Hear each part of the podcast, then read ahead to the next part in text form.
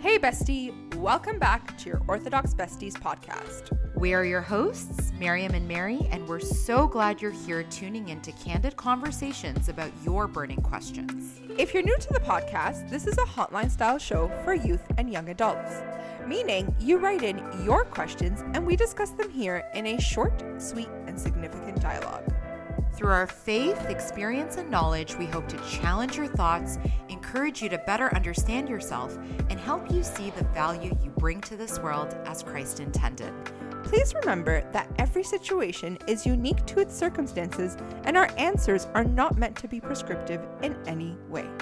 And with that in mind, let's dive into today's question. Okay, and today's question is actually two combined. The first one being, what if fasting seems to make me more resentful than intimate with God? And do I have to fast to feel closer to God? Seems very appropriate for the time we're in. Yeah, I'm actually really glad there were some questions about fasting, since obviously we are in the second week of Lent now, just about to start. Actually, probably the third week by the time this gets released, potentially. And fasting is, I think, one of those things that is a great treasure in our church. And it's something that we as Orthodox Christians have as a way to reconnect with God. So let's try to take this one question at a time. So the first one was, what if fasting makes me resentful? What should I do? Yeah. The thing is, I think we take fasting very literal, like no meat, no chicken, no dairy, as opposed to like thinking of the behind the scenes of fasting. Mm-hmm. We take it more as like face value. Mm-hmm. So like, can't eat chicken, can't eat this, but we're not recognizing why we can't do it, or we're not recognizing why it's beneficial for us, or like what's the bigger picture of it all as opposed to like the dietary restrictions, right? Mm-hmm. Mm-hmm. Yeah, I totally agree with that. If fasting is just a set of rules or a diet, then you're missing the point, right?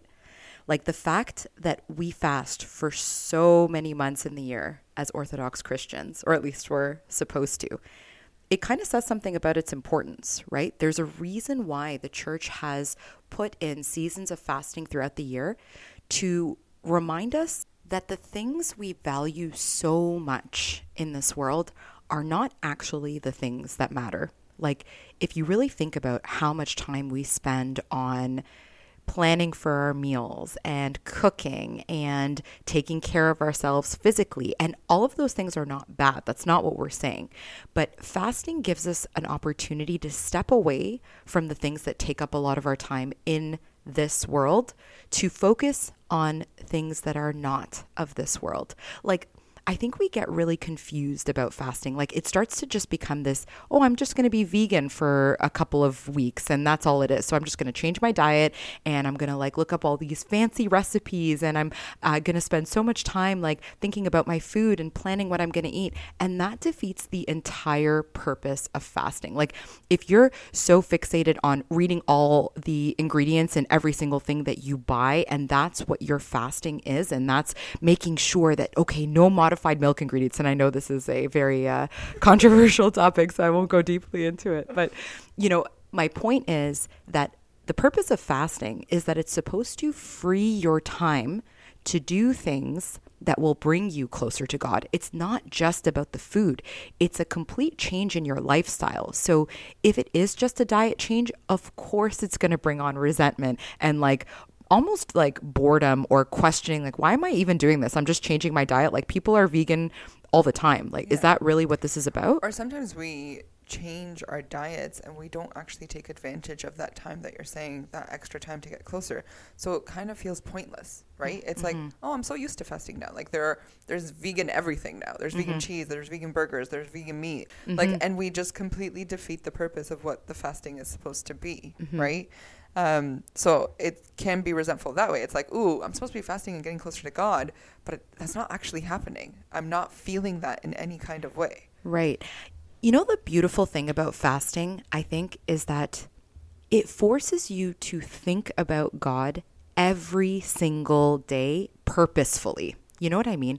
Sometimes I think when we're just living and things are going smoothly, or we're not really being forced to make any changes in our lives or make any sacrifices from the things that we find enjoyable, it's easy to kind of forget God. It's easy to go about your day and life is just moving as it always is. And the beauty of fasting is that your routine is different, right? Where you choose to eat is different. What you choose to make is different. And you know, for some people, it's not even just about the food. Maybe it's not just a diet change, but it's giving up something that you really love, that you know you're really, really dependent on. So like for all of you coffee addicts out there, you know, that's a really good thing to consider. For example, if you know like you need that cup of coffee to start your day, there's no way that you're going to be able to be productive or get anything done. And it becomes this dependency, right? Why not give that up in addition to fasting if you can? And I know I'm really like, I'm pushing the bar. I know the question is about like fasting making you resentful, but it's more about figuring out what it is that you love so much in this material world and taking a break from it. And not because the thing in and of itself is bad, but because the dependency on these things that we love that give us this physical comfort or this temporary comfort, that's not what sustains us. Yeah. And I think a lot of us think of fasting as like a morning. And I think we need to switch that outlook and think of it as like a time to be more intimate with God, to see him more in our day-to-day activities or our day-to-day choices. I always say, if you're really craving that thing that you really want, like let's say you are giving up coffee. Let's use your example. If you are giving up coffee and every morning you wake up and you're like, man, I need that coffee. Replace that with, man, I need God. So you say a little arrow prayer, you do a little meditation, whatever it might be to give you that little connection with God. Mm-hmm. Or like if it's like chocolate that you really desire or like desserts that you really want, like every time you have that craving or every time you want that, you could do something else of it that will bring you closer to God. Mm-hmm. And I guarantee it'll give you some sort of gratification or some sort of gratefulness for the situation that you're in. Okay. But what if the reason you're resentful when you're fasting is because it's kind of messing up your body in one shape or form? Like maybe you're losing a lot of weight and that's not healthy for you. Or maybe you're gaining a lot of weight because we all know when we're on those dietary restrictions, it's a lot of carbs. So how do I get rid of that resentment? So again, I think it's still about reframing this concept of the diet being the main focus, right? I totally get it. And for some people, even just for physical reasons, they actually cannot fast. They cannot follow this. So then I think in that case, and especially if you're someone who's never fasted before, you're not used to it, maybe sit down and be honest with yourself. Like ask yourself, which part of fasting is really the hardest for me? Okay. And it's something I know I can do, but I just don't want to do. Okay. Yeah. So for instance, if, let's say your soft spot, right? Your weak spot is sugar, is sweets. Okay. It's not a diet though. And that's really the most important thing. It's not like, okay, I'm going to give up sweets for Lent because I want to lose weight or whatever it is. Or, you know, I know this is good for my body and that's why I'm doing it. No, it's so that every time I am confronted with the opportunity to have something, I am actively including God in every decision that I make, including the little things, right? When we think about the big picture, what we choose to eat, these are little decisions that we make throughout the day. But no, I'm at Tim Hortons and I'm not going to get that Timbit. And that's because I'm making a commitment to God during this time to think of myself less. That's really what fasting is all about. It's that I'm not going to focus so much on me and I'm going to look outside of myself to see how can I use my sacrifice or what I'm giving up to help others. So maybe when you're in that Tim Hortons line, right, instead of buying yourself a Timbit or a donut, maybe you buy a gift card and you give it to a homeless person. And that money that you would have used for that thing that you really wanted, you're now giving to someone else. And that's when you really have to think about fasting as more than just what you're eating. It is a whole shift in your perspective. Yeah.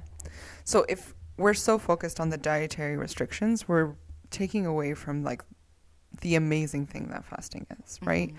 So I would recommend, even if it's something that's not dietary that you're giving away, even if it's not sugar, even mm-hmm. if it's not coffee, whatever it might be, give up something that is really hard for you. Like, and I'll say this, give up music, for example, mm-hmm. during Lent, because that's something that's so hard. So mm-hmm. just giving up something that is so important to you, but you can live without it, yes. right? Yeah. Is a way to get closer to God. And it doesn't necessarily have to be dietary. If you're not there, or if you can't do it for whatever reason, then do it in another way that will allow you to have that extra time to be with God. Yeah, I love that idea, because it's also, it points to this idea of fasting as feeling very different than the rest of the year.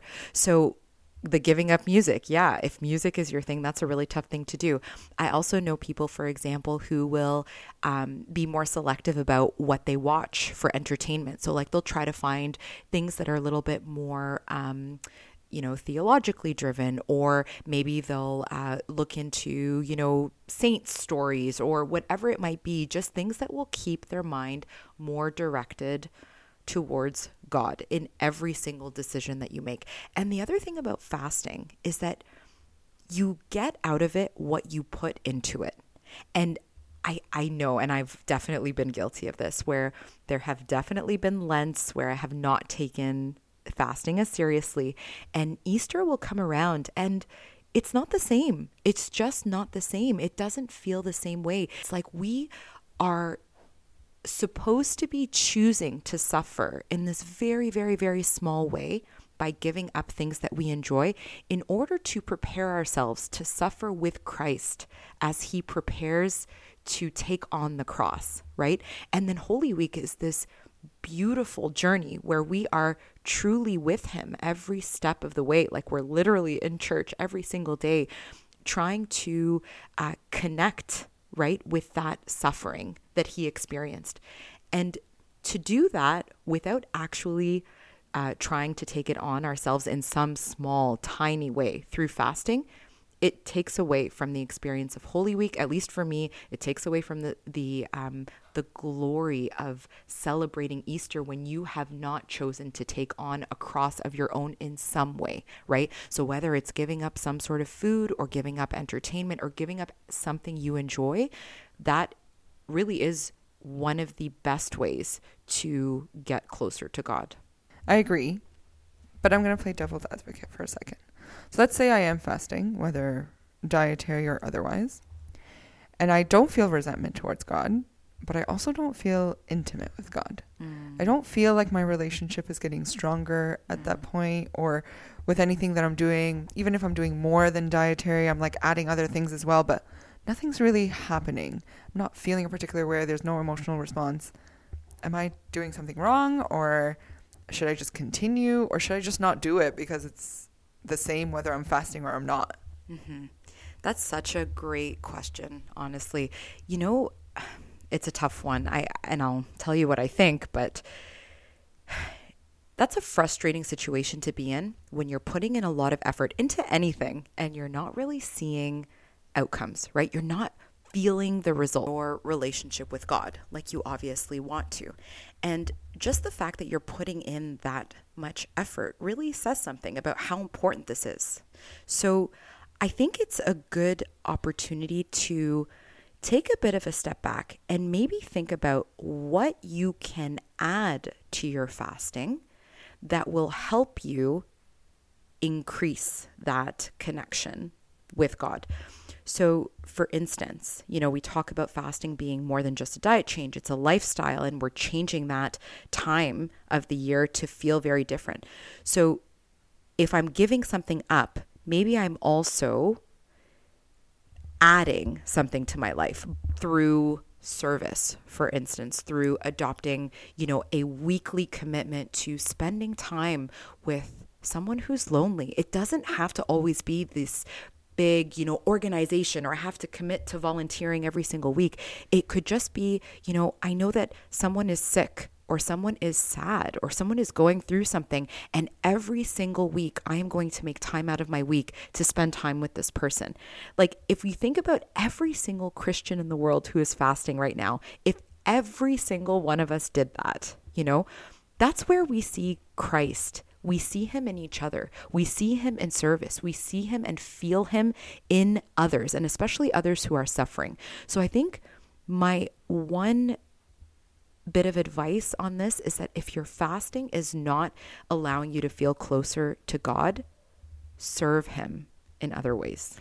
Yeah, add to your fasting journey in one way, shape, or form. So fasting and prayer has become this mundane routine thing that has not been adding or allowing you to grow with God.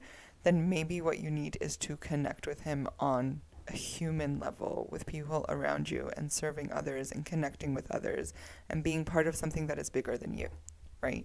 And I think that definitely adds to the fasting experience or to the Lent experience. Yeah, and that's exactly the entire point of it, right? We always talk about fasting and prayer, right? Like those two are always lumped together. And there's a good reason for that, because taking away from the comforts of the world should give us more time and energy to focus on things like prayer. So that's a great example of first thing in the morning, you know, maybe I'm used to doing like a very quick, like Our Father, and I run out the door. But what if I did something a little bit more?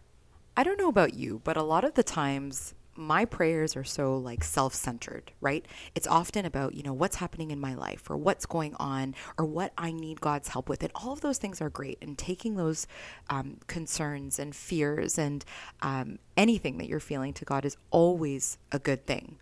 But what if your time of fasting is also an opportunity to pray for the world, to pray for those who are truly suffering in ways that maybe you can't even understand? You know, there's personal examples. I'm sure we all know people who are sick or who are grieving or who are suffering in some way. And then larger scale, I mean, you watch the news for 2 minutes and you will come up with a long list of people to pray for. And what if your time of prayer was not just about you and your relationship with God, but about you offering up the world to God?